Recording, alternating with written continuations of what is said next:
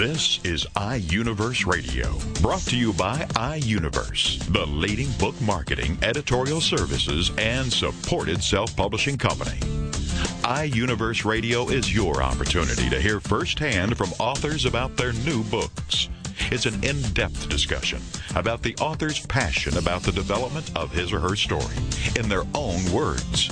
It's an inside look into the characters and the plot and how the story all came together. Here is iUniverse Radio with host Steve Jorgensen.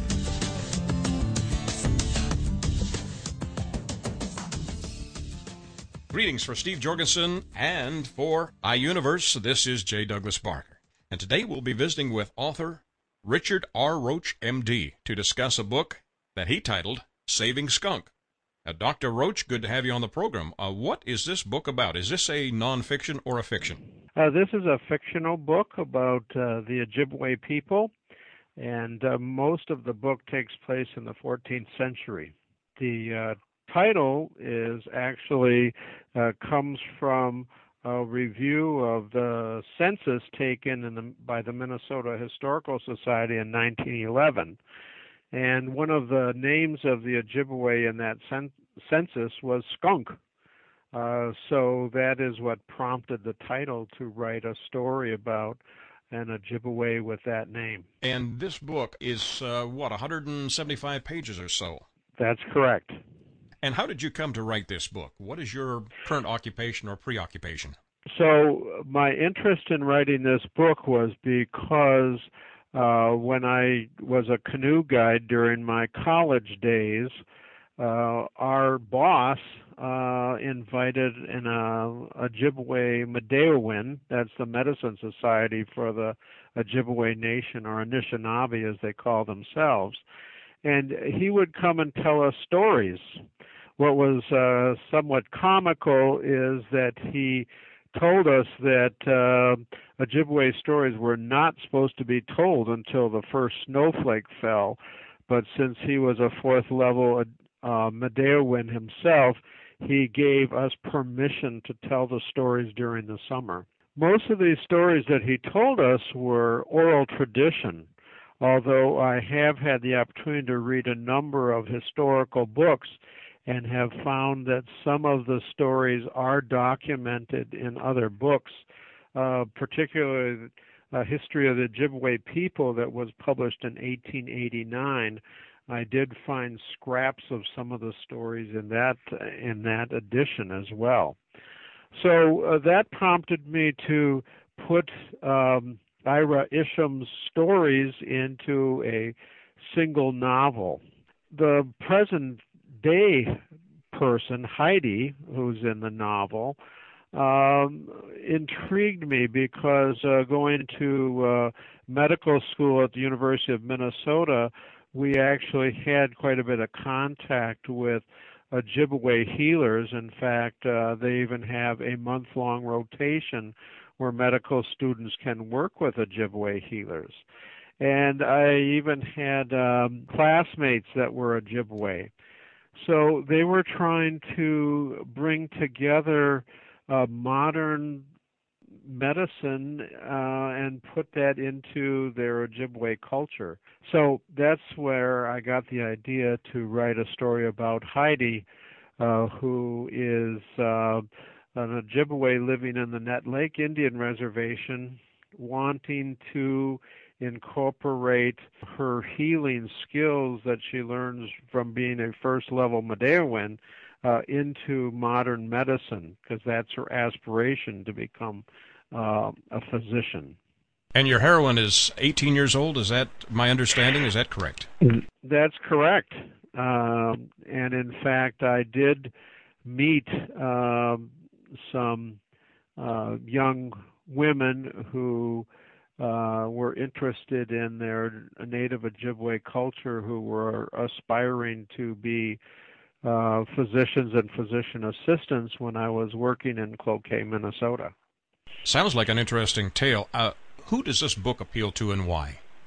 I uh, think that this book appeals uh, to anyone who's interested in um, First Nation peoples. One of the deficits I saw in the books available uh, about the Ojibwe were is that there weren't any books about stories from prior to European contact. And since the stories that Ira Isham told us, he claimed all happened prior to uh, European contact, I thought that that was an important message to bring to the public so that they would they would understand that uh, before Europeans came, the Anishinaabe Nation had uh, understood about medical value of certain herbs and plants and uh, they were able to heal wounds and also that they were fascinated with uh, psychological aspects of healing as well. Book would appeal to anyone who's interested in uh, medicine, comparing uh, modern medicine with First Nation uh, people's medical care, or people who are interested in the adventure of what life was like for First Nation people prior to uh, European contact. How, how, did you obtain the the stories, the documentation, the history that you also included in the backdrop of this story? Yes, um, Ira Isham came and told us these stories every year prior to us uh, guiding. So uh, it was part of our orientation as canoe guides for Ira to come and spend the evening with us and tell us these stories. And how long did it take to to get the process started on writing this novel?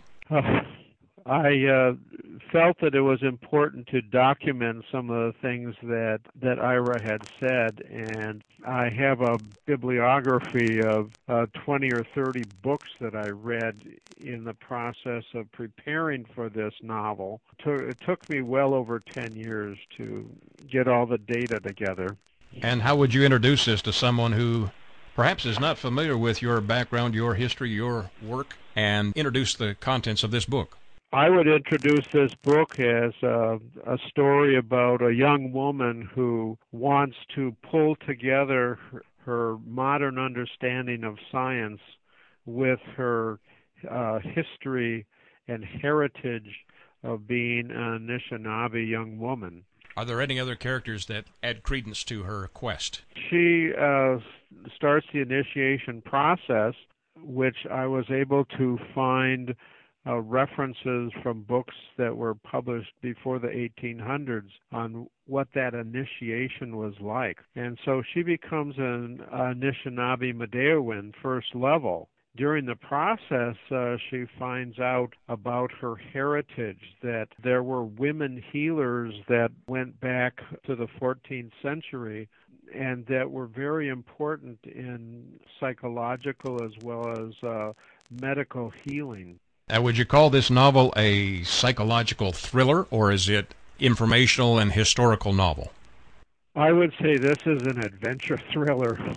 Uh, when the 14th century portion of the book opens, we find that Basi, uh, the uh, ancestor of Heidi, husband is shot with a tomahawk in his back and uh, becomes uh, infected and she has to save her husband's life because of her medical skills. Then they still have to harvest their wild rice and prepare it for winter. One of the prominent aspects of the book is the role that wild rice plays for um, Anishinaabe people. Without wild rice, they literally would not have survived the winter. So uh, this aspect of the story is is historical. The modern part about Heidi wanting to uh, do something for her people and and become a healer is predicated on her own father having problems with alcohol abuse and he ends up dying. She doesn't actually know until the end of the book why he died and that uh, uh, adds a bit of a murder mystery to the book as well. Now, because this book took 10 years, I'm presuming that this was your first novel. Uh, actually, I have written six novels, but this is the first one published. And in fact, Heidi uh, is a character in uh, three of my other novels that well, are unpublished. Get, well, perhaps those will get picked up and, and also published. That would be exciting. It, maybe yeah. have a whole series on something similar to what you've written today. Right. In this novel, if it gets picked up, say, by a uh, movie production company, if there was a scene that really stands out to you as the writer, what would that be? Oh, the scene that would really stand out would be when Bossy's husband and son are kidnapped, and she travels uh, to the destroyer's village and confronts the chief that she wants her husband and son released. That's certainly a dramatic story because she is risking her own life in order to rescue her uh, husband and son. The husband's name is Skunkins and the baby's name is Little Skunk. Uh, so uh, that is part of the reason for the title. How is this novel different from other books in the marketplace that are similar? Uh, this uh, book is different from other novels in the marketplace because it, it combines a, a, modern story of a uh, young woman and some of the struggles that the uh, First Nation people experience living on the reservation uh, with the heritage of the, their 14th century forebears. I've looked at, I've read a lot of novels on Native Americans in in preparation for this book, and I have yet to find a novel that incorporates both of those uh, histories and the stresses and struggles that uh, First Nation people have in both of those environments. The most challenging part of writing this book, what would you say that it entailed? The most challenging part of this book uh, entailed Heidi's under understanding of what really killed her father, and that was uh, it was difficult to write that part. It was difficult to pull the whole story together with the uh, historical aspect of the story, which is the major portion of the book. In fact, the editors at iUniverse uh, had me write two extra chapters in order to uh, pull together uh, Heidi's relationship to her friends and the resolution of some of the conflicts that resulted because of her father's murder. Is there anything that we haven't covered that you feel is important for people to know about your book? Uh, I think uh, in the introduction, it's important to understand that uh, I first developed strong friendships with uh, Ojibwe people when my father was a circuit preacher, and I would go with him uh, when he would preach at the reservation church. And uh, the first thing that I remember as a five-year-old child was that we, after the service, uh, we would be having coffee and treats, and I was uh, playing with the um, Ojibwe boys, and uh, they were picking these flies off the screen, and they said, these are fish flies. And I said, why is that? And they said, well, taste one. So I did, and it tasted like fish. And so that was my uh, initiation into developing some very strong relationships with First Nation people. Subsequently, uh, we had uh, several families because of my father's relationship with the Ojibwe that uh, would invite us uh, to sample uh, deer meat and bear meat, and my favorite was this candy made from wild rice and maple syrup. So our our neighbor in Virginia, Minnesota, taught me the recipe that's described in the book of caramelizing maple syrup and then popping the wild rice and adding the popped rice to the to the caramelized maple syrup. Now that candy was very important to the people because when they ate that candy, it was a celebration that they had survived the winter. And at least what we understand historically is most of the time when Ojibwe died, they died during the winter, often of starvation. So to eat that candy at the at the uh, wild rice har, um, harvest was a symbol of we're going to survive the winter because we've been given the wild rice. That's a beautiful story. I hope you included the recipe in your book. Um, that sounds. that sounds the like recipe is like going to be on my website, it's not in the book. Well, you got to start somewhere. the difference is that I make it with butter, and the Ojibwe used uh, bear grease. I prefer the butter. Thank you so much. Yep.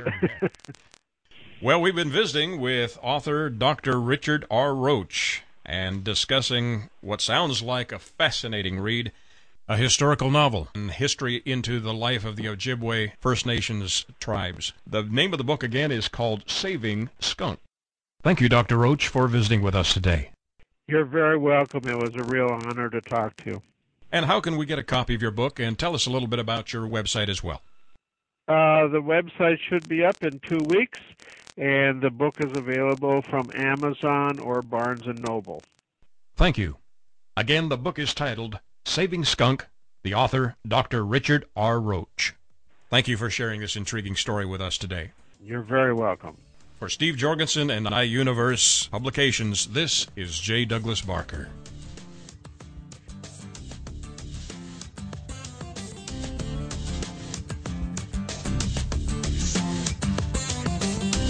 You're listening to iUniverse Radio. We'll be back right after these messages. Hi, everybody. This is Pete Dix of Beatles and Beyond. Why don't we all come together and hear some of the tracks off the latest Beatles release on this radio station?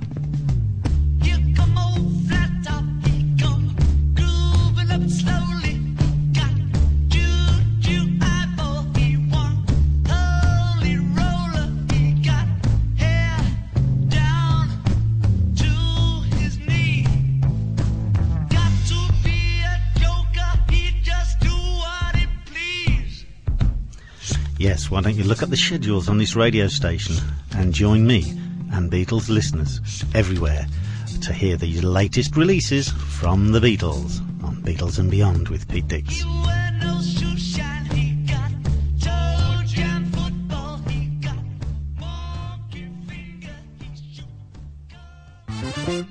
shoot. Connect with Juliana and connect with what lies beneath. Friday afternoons at 4, 3 Central on TogiNet.com. Juliana is a marriage, family, and child therapist who wants people to connect. Connect with what lies beneath, those truths and answers. And through her counseling practice, she has helped others find their personal power and fulfill their dreams. And she wants to do the same for you. Here on Connect with Juliana through intimate discussions, intriguing subject matters, and the expertise of her guests. For more on the show and Juliana, check out her webpage. Connect with JulianaInMedia.com. Juliana will cover it all. Nothing is off limits. She wants to know what matters to you. Make the connection. Tune in to TogiNet to connect with Juliana to find out the facts that could be hidden beneath the surface. Connect with Juliana on TogiNet to make a quality connection in your life. Friday afternoons at 4, 3 Central on TogiNet.com.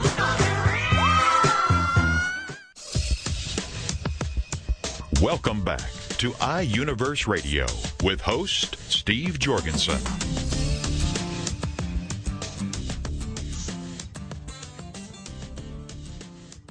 The title of the book, The Seven Sages, and the author is Patricia Anne Dye.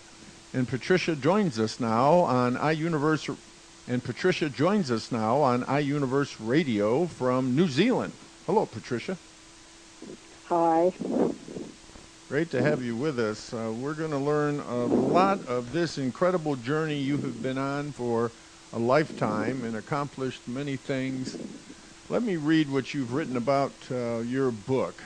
You say many world legends suggest that at any given time, seven sages walk the earth, tasked with the responsibility to anchor wisdom on behalf of humanity.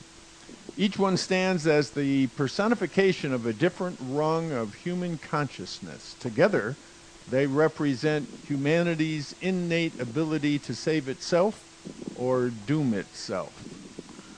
Well, this is uh, quite a, uh, sounds like an epic in many ways, uh, quite an incredible uh, challenge that you put before yourself to write something like this, but I guess in many ways you were prepared, and we'll find out why as you tell us about your background, Patricia, and all the things you've done, and what you've learned. Uh, well, I, I had a fairly uh, dysfunctional childhood, um, and um, I but I was always interested in sort of getting my head get, getting getting around uh, the things that were really dogging me. And when I was in my early twenties, I had what I suppose was near enough to a to a, a nervous breakdown. I mean, there's lots of things come under that banner, but I certainly hit a crisis. And um, I mean, this was all quite a long time ago, but I remember reading a book uh, by Meister Eckhart. I think he's the 13th or 14th century uh, Christian theologian. And uh, he said something about that he was a yay saying. He was a yay saying philosopher. And I thought, that's what I want. I, I want to be able to say yes, first to myself and then to life. So that has been, that was the sort of almost like a marker or a, or a distinguishable point from which I began. It's like because I felt I was living in a forest of no's. Yeah, no, no, you're not a good person. No, life is shitty. No, um, and suddenly here was this thing up in lights that said it is possible. It is possible. And so I was a young mum, and uh, I, you know I was struggling with all sorts of things apart from myself. But that, that's where I set out from, basically, in the most distinct sense of the word. Uh, before that, I was kind of groping. Yeah, so um, I did all sorts of courses, and and um, uh, I was very, very big on uh, poetry. I used to um, get. Um, I can remember one. Uh, I think it was Arthur Hugh Clough. He said, uh, goes, say not the struggle, naught availeth. The labour and the wounds are vain. The enemy faints not nor faileth. And as things have been, they will remain." And and I, I, I got got to put all these, uh, memorised so many of these things, uh, and but I used to pin them up around on the curtains and things just to remind me that life could be a lot better. And uh, so I went, um, you know, I brought up four children, um, I, and then the marriage broke up, and that was a pretty critical time. And um, I, at that point, I, I did learn to meditate, and uh, th- and then I then I linked up with yoga, and I would say that's probably what saved my life because I was pretty well struggling. I was out of energy. I was uh, bruised. Mm, I was bruised and I was battered. Uh, but some part of me just hung on. Maybe like maybe like Robert Bruce and the Spider. I don't know. But um, at the time, it, it it wasn't. It was. It is an epic drama.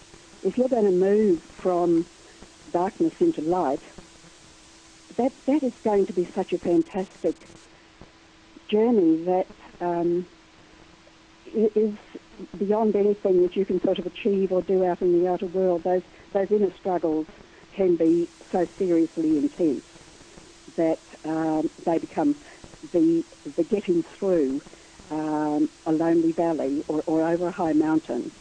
Uh, maybe the, the biggest thing that's happening in your life um, at any moment, and you can be functioning in the world. Uh, you'll be smiling your way through life, or you know, going going through it and doing these things. But on the inside, there's this this sort of it's it's not really a conflict, uh, and it's not a war.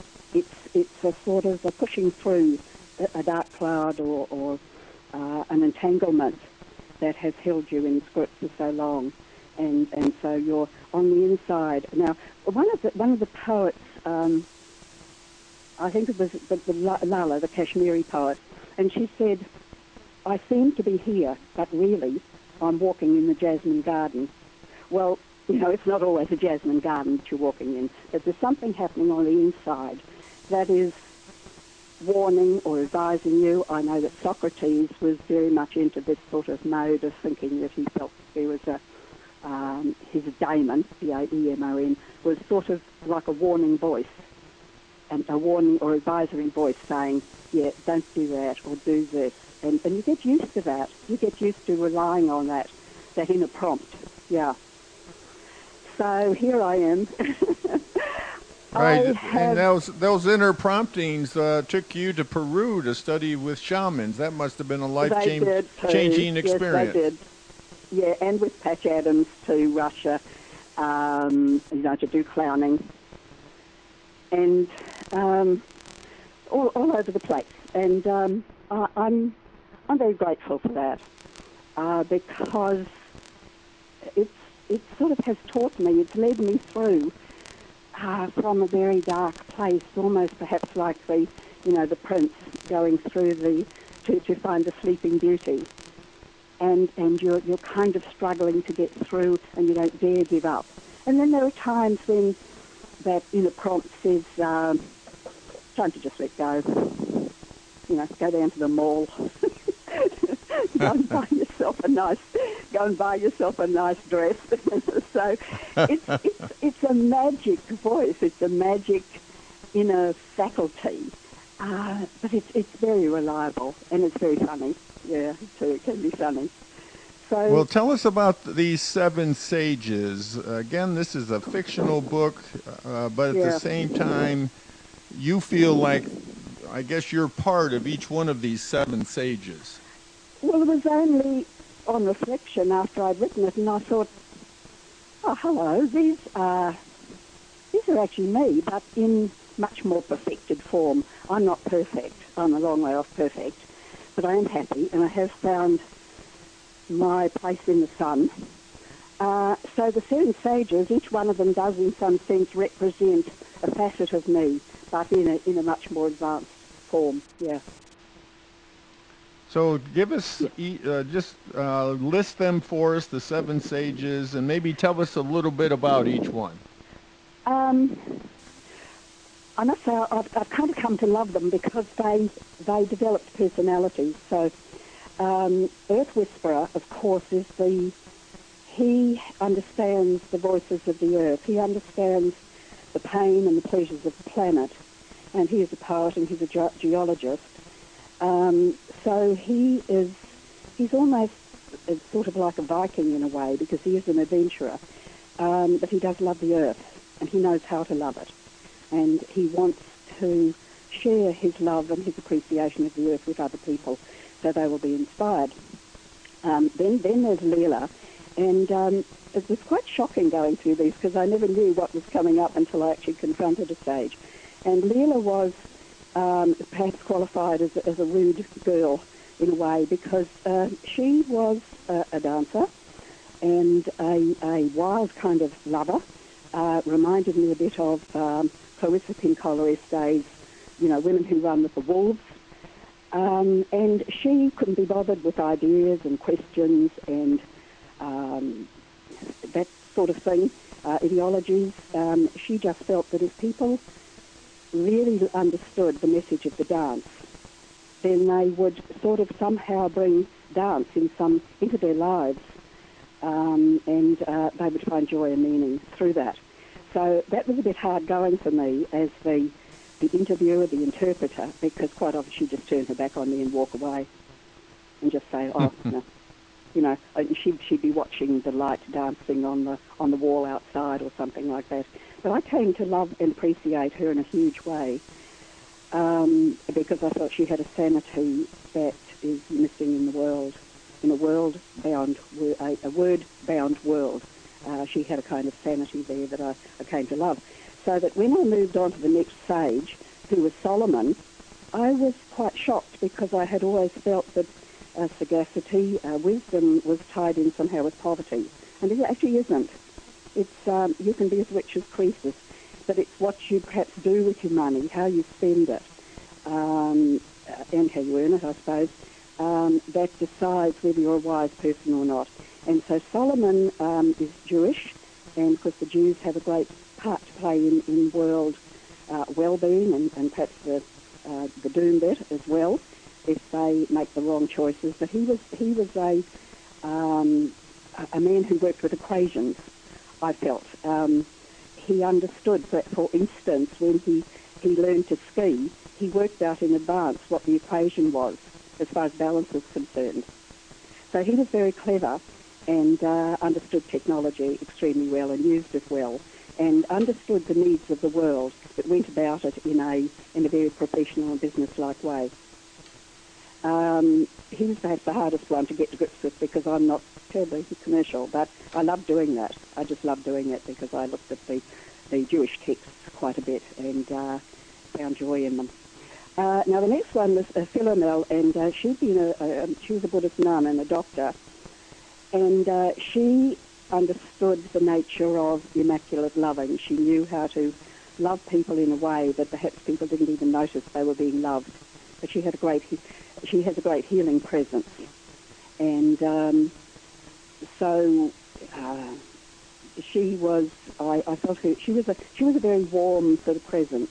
And uh, with each sage that I, I went to, uh, there was always some impact on me. Sometimes a, a really shocking one, uh, and other times it was like, oh, I just love being in this aura. I love this energy around me. And when she hugged me, I just felt as though um, heaven had arrived. Just about. She was, she was such a, just a, a beautiful but nondescript person. She was a bird of modest plumage, you could say, but um, she she had this tremendous aura about her that uh, the perceptive eye would pick up. Uh, so then there was Datta, Dattatreya, and um, he was a crazy wisdom adept, and that's quite good for this age, actually. People like Patch Adams, who is a you know really good clown, and you've got clown doctors and people like that, and often, you know, a really good humour is, is very healing. And I had experience of that when I was in Russia with Patch. And uh, but he had a family uh, too. He had uh, three children, and this was a very good opportunity for me to bring in the wisdom of children because they have a profound intelligence, which is often uh, spoilt by by cultural conditioning as as they grow up. Is kind of confined or corralled, uh, put in a box. And uh, but his children were quite delightful. So I learned then um, about the wisdom of children and my own inner child and, and what had been lacking and how I had sold her short. Uh, and so there were lots of fun things happened with Dattatreya. Dattatreya is the name of one of the original um, holy fools mm, in the uh, Hindi tradition. Uh, so then, from there, um, we went on to uh, Marianina, and uh, she was an international lawyer, but kind of unworldly, which means that she couldn't really relate, or the world couldn't really relate to her, because the world likes familiarity in some sense, and so she actually used me as a kind of medium, so that when I went to, to interview her, she would she ended up interviewing me, and she kept turning the tables all the time, all the time, and uh, so again I learned a lot about myself, but I did learn about uh, perhaps a different approach to life too. Um, something that went beyond, well, well outside the box.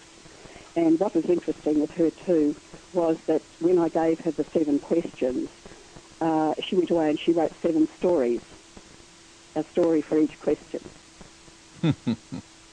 because she didn't get, she didn't sort of deal in questions, she dealt in, in answers, but they were answers that perhaps were hard to understand. And um, we know that the great teachers uh, always taught in stories anyway. You know, you think of Christ and, and the parables. Mm-hmm. I mean, that's how he, he got over the, these profound, um, ineffable truths to people, uh, simply by telling them stories, and that's why they understood. So, so that's stage number six, and then stage number seven, um, I go in as the interviewer, and I think um, by then I kind of understand, and this is remember I'm a, I'm, I'm a fictional character too, but then I understand that I'm here to on this on the planet at this point in time to to um, get over, and inspire people to understand uh, that they are profoundly beautiful. They are they're, they're a magic. We are a magic people, and we need to discover that magic.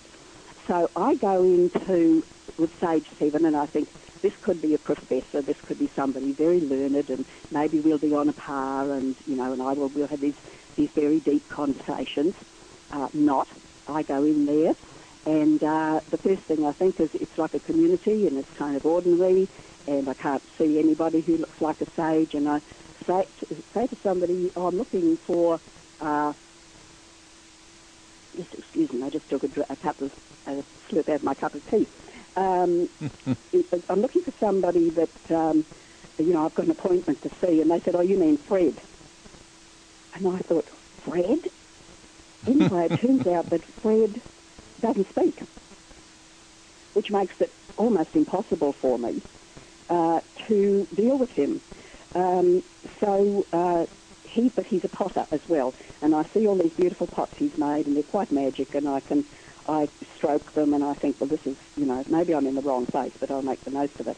Uh, but anyway, what he does is he gets me to make my own pot, and I am absolutely appalled. But I go ahead. I mean, this is all done in few, quite a few pages. I go ahead.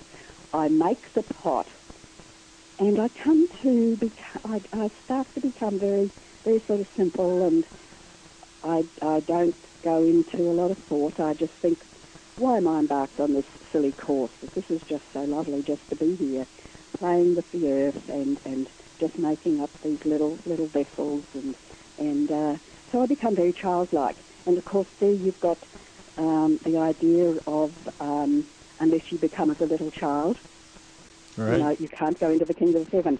And of course, but I don't realise this. I'm just playing with this earth. And anyway, so I make this pot, and, I, and I'm, I'm, I'm sort of in love with it in a way because it has brought me to a very simple sanity.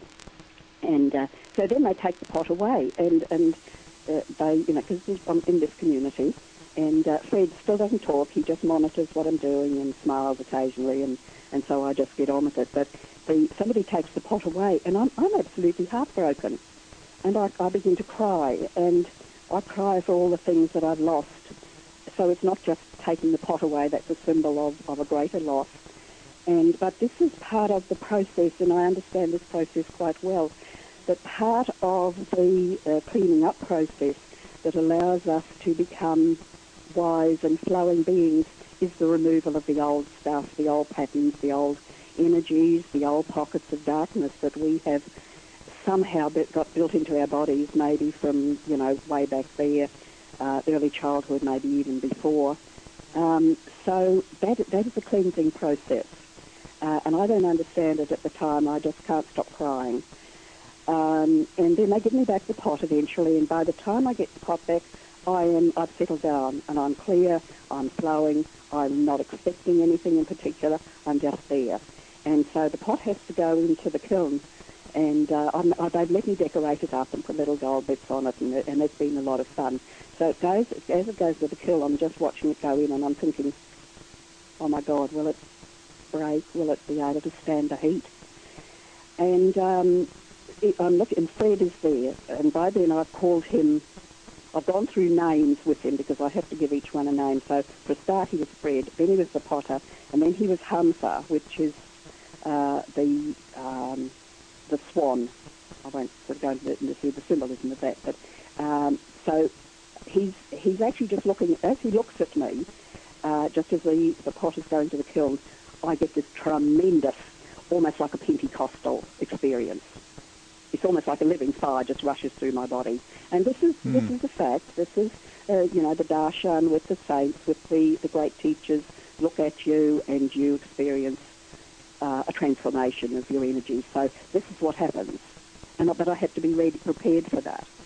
When I came to the this community, I was too full of my own importance, and that had to go. And I just had to become like a little vessel.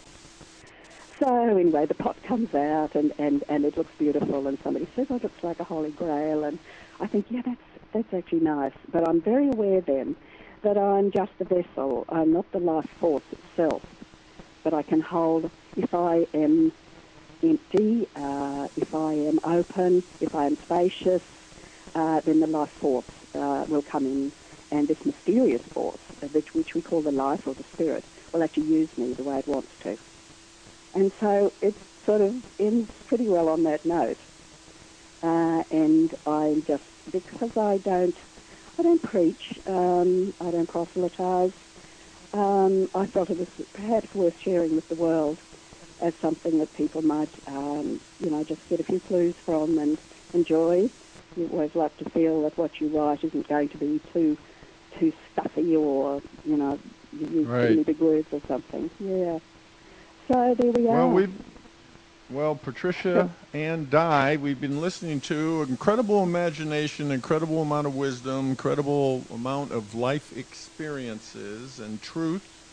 That's what Thank I'm you. hearing from you, Patricia. Uh, tell us how to get your book, The Seven Sages. Sages. Uh, you'll get it from um, um, iUniverse. Or you'll get it from, you can get it online anywhere. You can get it from Barnes & Noble. You can get it from Amazon. Uh, depending, you know, I know it's in, in New Zealand online. It's not in the bookstores, but I'm hoping it will eventually get there. Um, I think if you just go into Google and find my name, you'll actually find lots of lots of uh, references to uh, the Sages and, and the Chronicles, the, the World Tree as well, which is the previous book. Yeah. So it's available. Well, thank you so much. Thank you, Patricia, for being with us on iUniverse Radio. Thank you so much for the opportunity, Steve. Go well.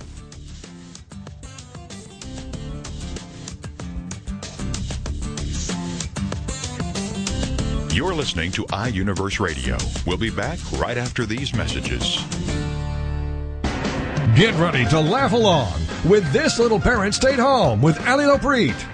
Friday evenings at 6, 5 Central on TogiNet.com. This is a truly realistic, no nonsense, tell it like it is method that will have you laughing and crying, surviving while struggling, and hammering away at the hardships as you travel through the greatest journey of your life. Get empowered by joining thousands of other parents who have also decided to take a leap of faith into a double career with longer hours and half the pay simply because of the love they have for their children. Together, we are rebuilding a new economy that will support us rather than enslave us. Never again will we have to choose between raising our children and earning to provide for them. It won't be easy, but it will be worth it. For more on Allie and her success, check out her website, ourmilkmoney.com. So come get empowered with This Little Parent Stayed Home with Allie Lopreet. Friday afternoons at 6, 5 Central on TogiNet.com. Join us for Self Aid Success Stories with Helen Wu. Wednesday nights at 10, 9 Central on TogiNet.com. Helen Wu was born and raised in San Francisco's Chinatown. And after a very difficult upbringing, fighting depression, abuse, and addictions, she finally finds herself genuinely happy inside and out. Helen believes in taking our positive thinking and doing something positive to achieve a positive outcome. She's here to make a positive difference in your life, to be your game changer, your aha moment mentor. She's ready to help both men and women get into a better place. Helen Wu is also the author of Self Aid Success Stories 25 Success Stories from Successful Entrepreneurs. Inspired by Ellen DeGeneres, Helen wants the world to know that just because we find ourselves in a difficult situation doesn't mean we have to stay there. We can aid ourselves to a better life. So join us for Self Aid Success Stories with Helen Wu. Wednesday nights at 10, 9 Central on TogiNet.com. Welcome back to iUniverse Radio with host Steve Jorgensen.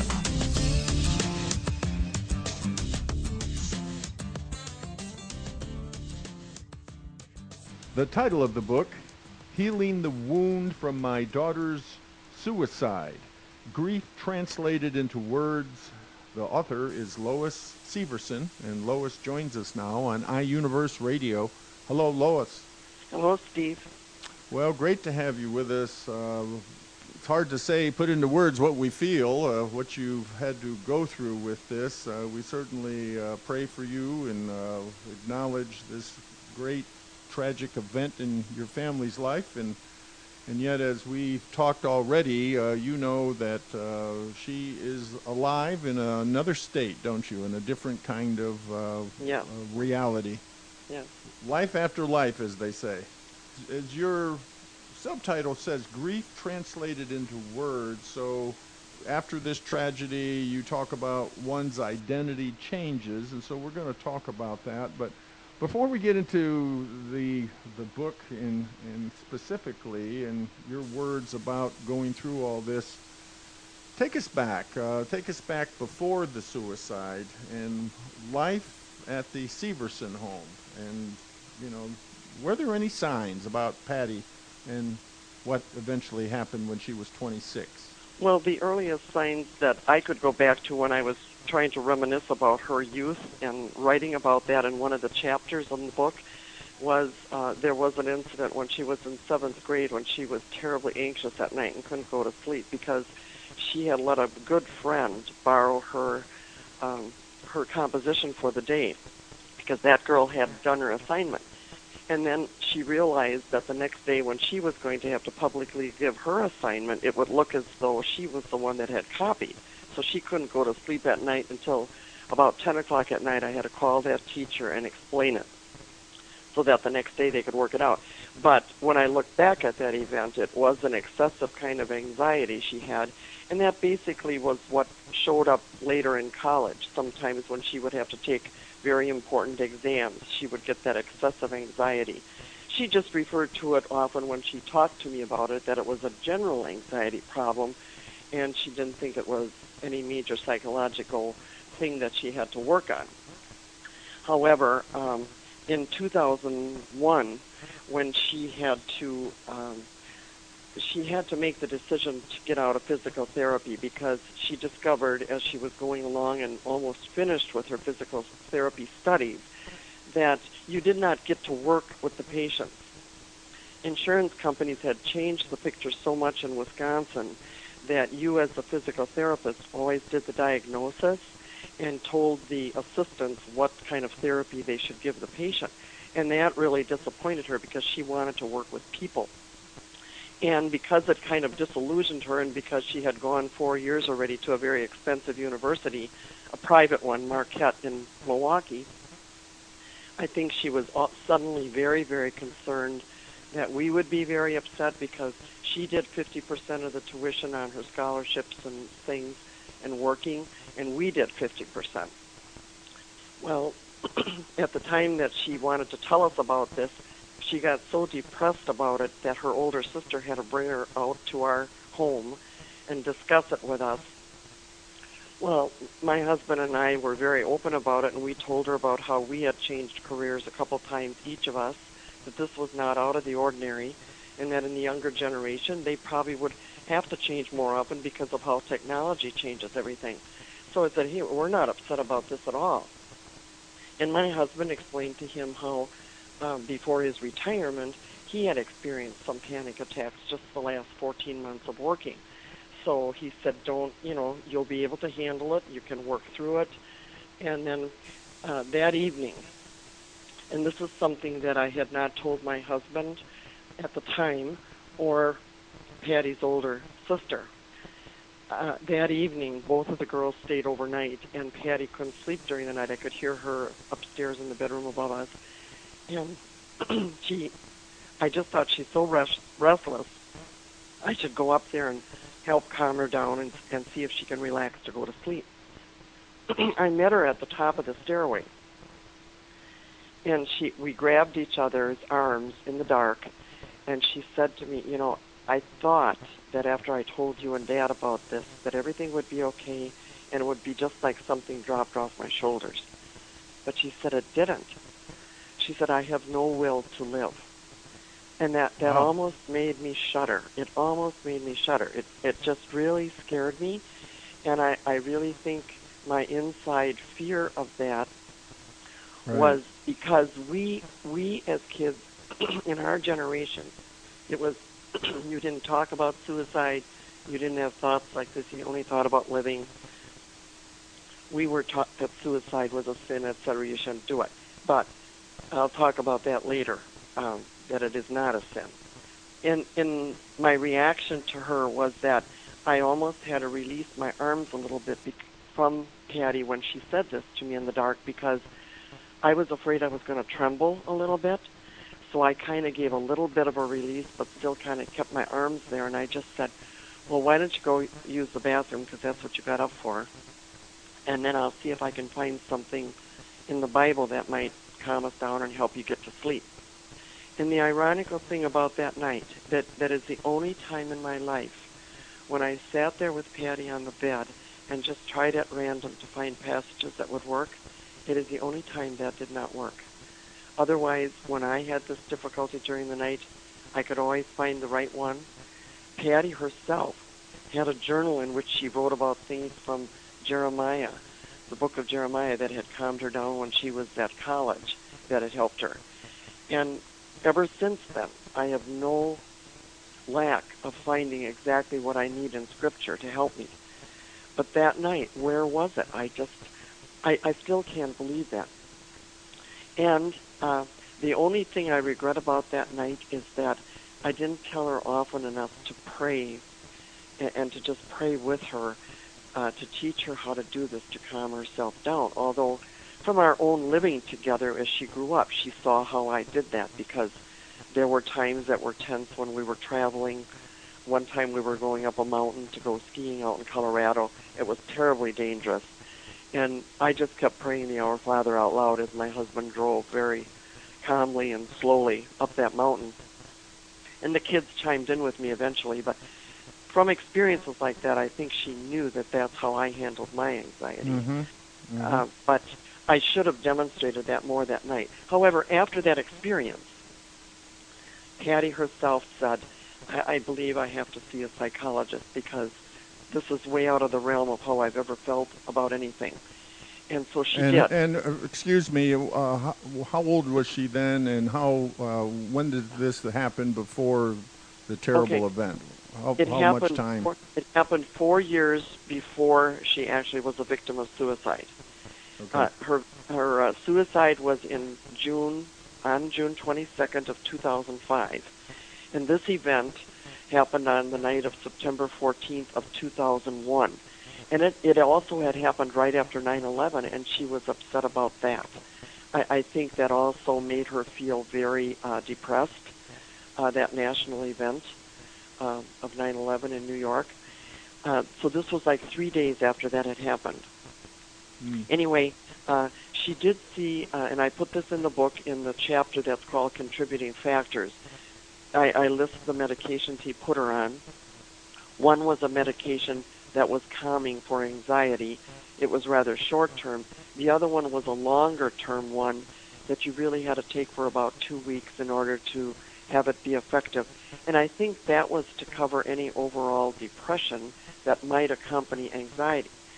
Something I've learned since this event happened in our family is, uh, by my reading, is that uh, many people who have this uh, anxiety that gets very peaked at times and becomes a panic attack, eventually it wears them down to a point of depression because they get discouraged with themselves that they are not handling this and they keep thinking other people don't experience this. Why do i get this uh, riled up about something this hysterical about something that others do not get upset about and I, I have elements in the book that show that some research now shows that there are some actual physical things in the body that can cause this for the people that have such ex- extraordinary panic attacks. At any rate, these medications she took at the time did help her very much, and she got over that transition then for about a year with having therapy with it, um, where she made a transition into uh, going to a different university, to UW Milwaukee, where they had an excellent uh, accelerated nursing program, where she could get, uh, in about a year and a half study, she got all her necessary nursing courses done to be a registered nurse. And the only reason this worked in such a short period of time is she had such a good background from Marquette in her Right. physical therapy studies. She had had all the anatomy classes. She had dissected a cadaver. You know, so she did not have to retake those kinds of courses. And of course, coming from Marquette, which has a great reputation, UW accepted all those courses. So did I cover that well enough for you on Very, very uh, good. In the time we have, in time we have left, and I don't think in, for this uh, interview to go into the details of the event, uh, I would like to have you tell us about what tools of grieving helped you through the process. Uh, what Right, was yeah. the, what were what were the things, and, and we just have about uh, oh three three and a half minutes Okay. left. So give it- Well, I'll make this us some of short then. Sure, I'll try to summarize this because there were many, many things. And that is something that I want people in the public to know that it's worth buying the book even if you don't have a suicide because there is a lot of grieving material here. Uh, because I show very much my own grieving journey. First of all, I did a lot of journaling from the get go, right away when it happened. I had one journal that I kept very emotional reactions and things I discovered emotionally. Uh, I wrote tho- those in one book. And I had another journal in which I kept more inspirational ideas. When I'd read a really good quote that uplifted me and helped my thinking a lot, I kept that in a different journal for uplifting, you know, on days you really needed to be uh, lifted up. And I did a lot of letter writing Uh, you'll see that in the book. Our daughter, Jean, our oldest daughter, wrote us a letter thanking us for giving her Patty as a gift for 26 years. She wrote this to us two weeks after Patty's uh, transition. And uh, then I responded to those letters and I put those in the book. Uh, we got tremendous support from other people within our community, at our church, in my Bible study that I was involved in.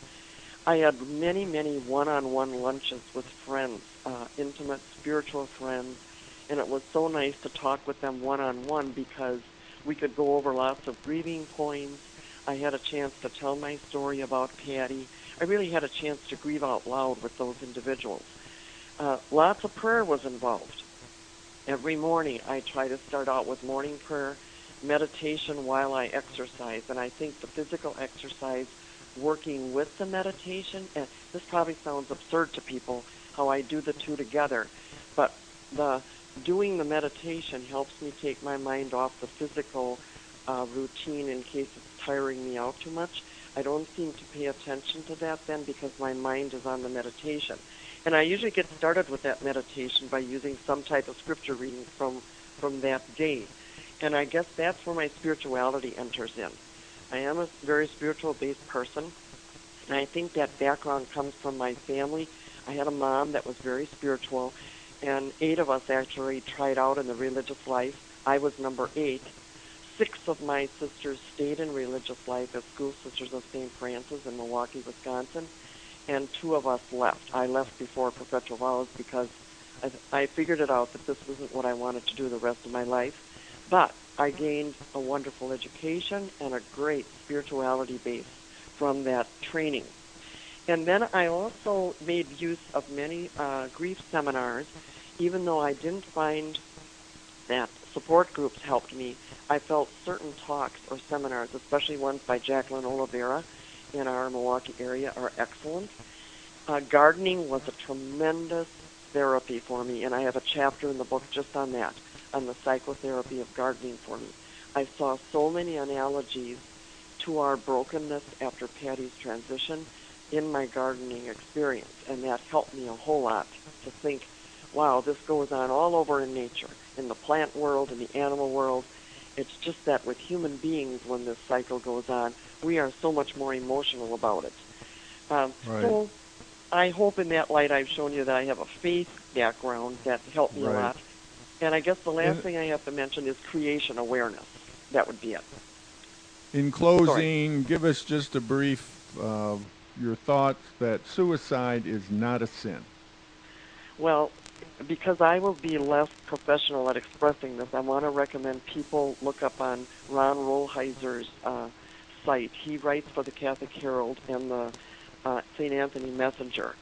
Uh, he has an article every year on suicide. So I went back to 1985 on the internet and I clipped out all these articles. And the two that helped me the most is when he said that suicide is not a sin in his subtitle, and then he said it is an illness.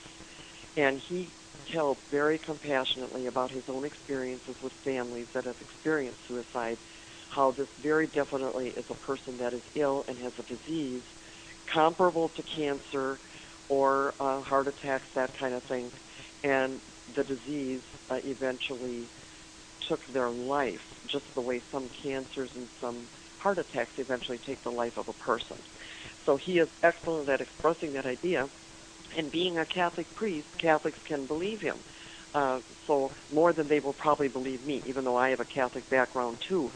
But I am so convinced of God's mercy and just knowing how Patty lived her life and her own fat faith life, there is no way that I, I believe she is totally with God in resurrection. I just totally do.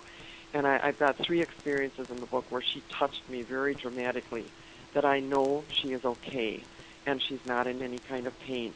She let me know that. And it was my desire the night I was waiting for the police to come and tell us that she was dead. We figured out by that time if they're coming to our house, she must be dead.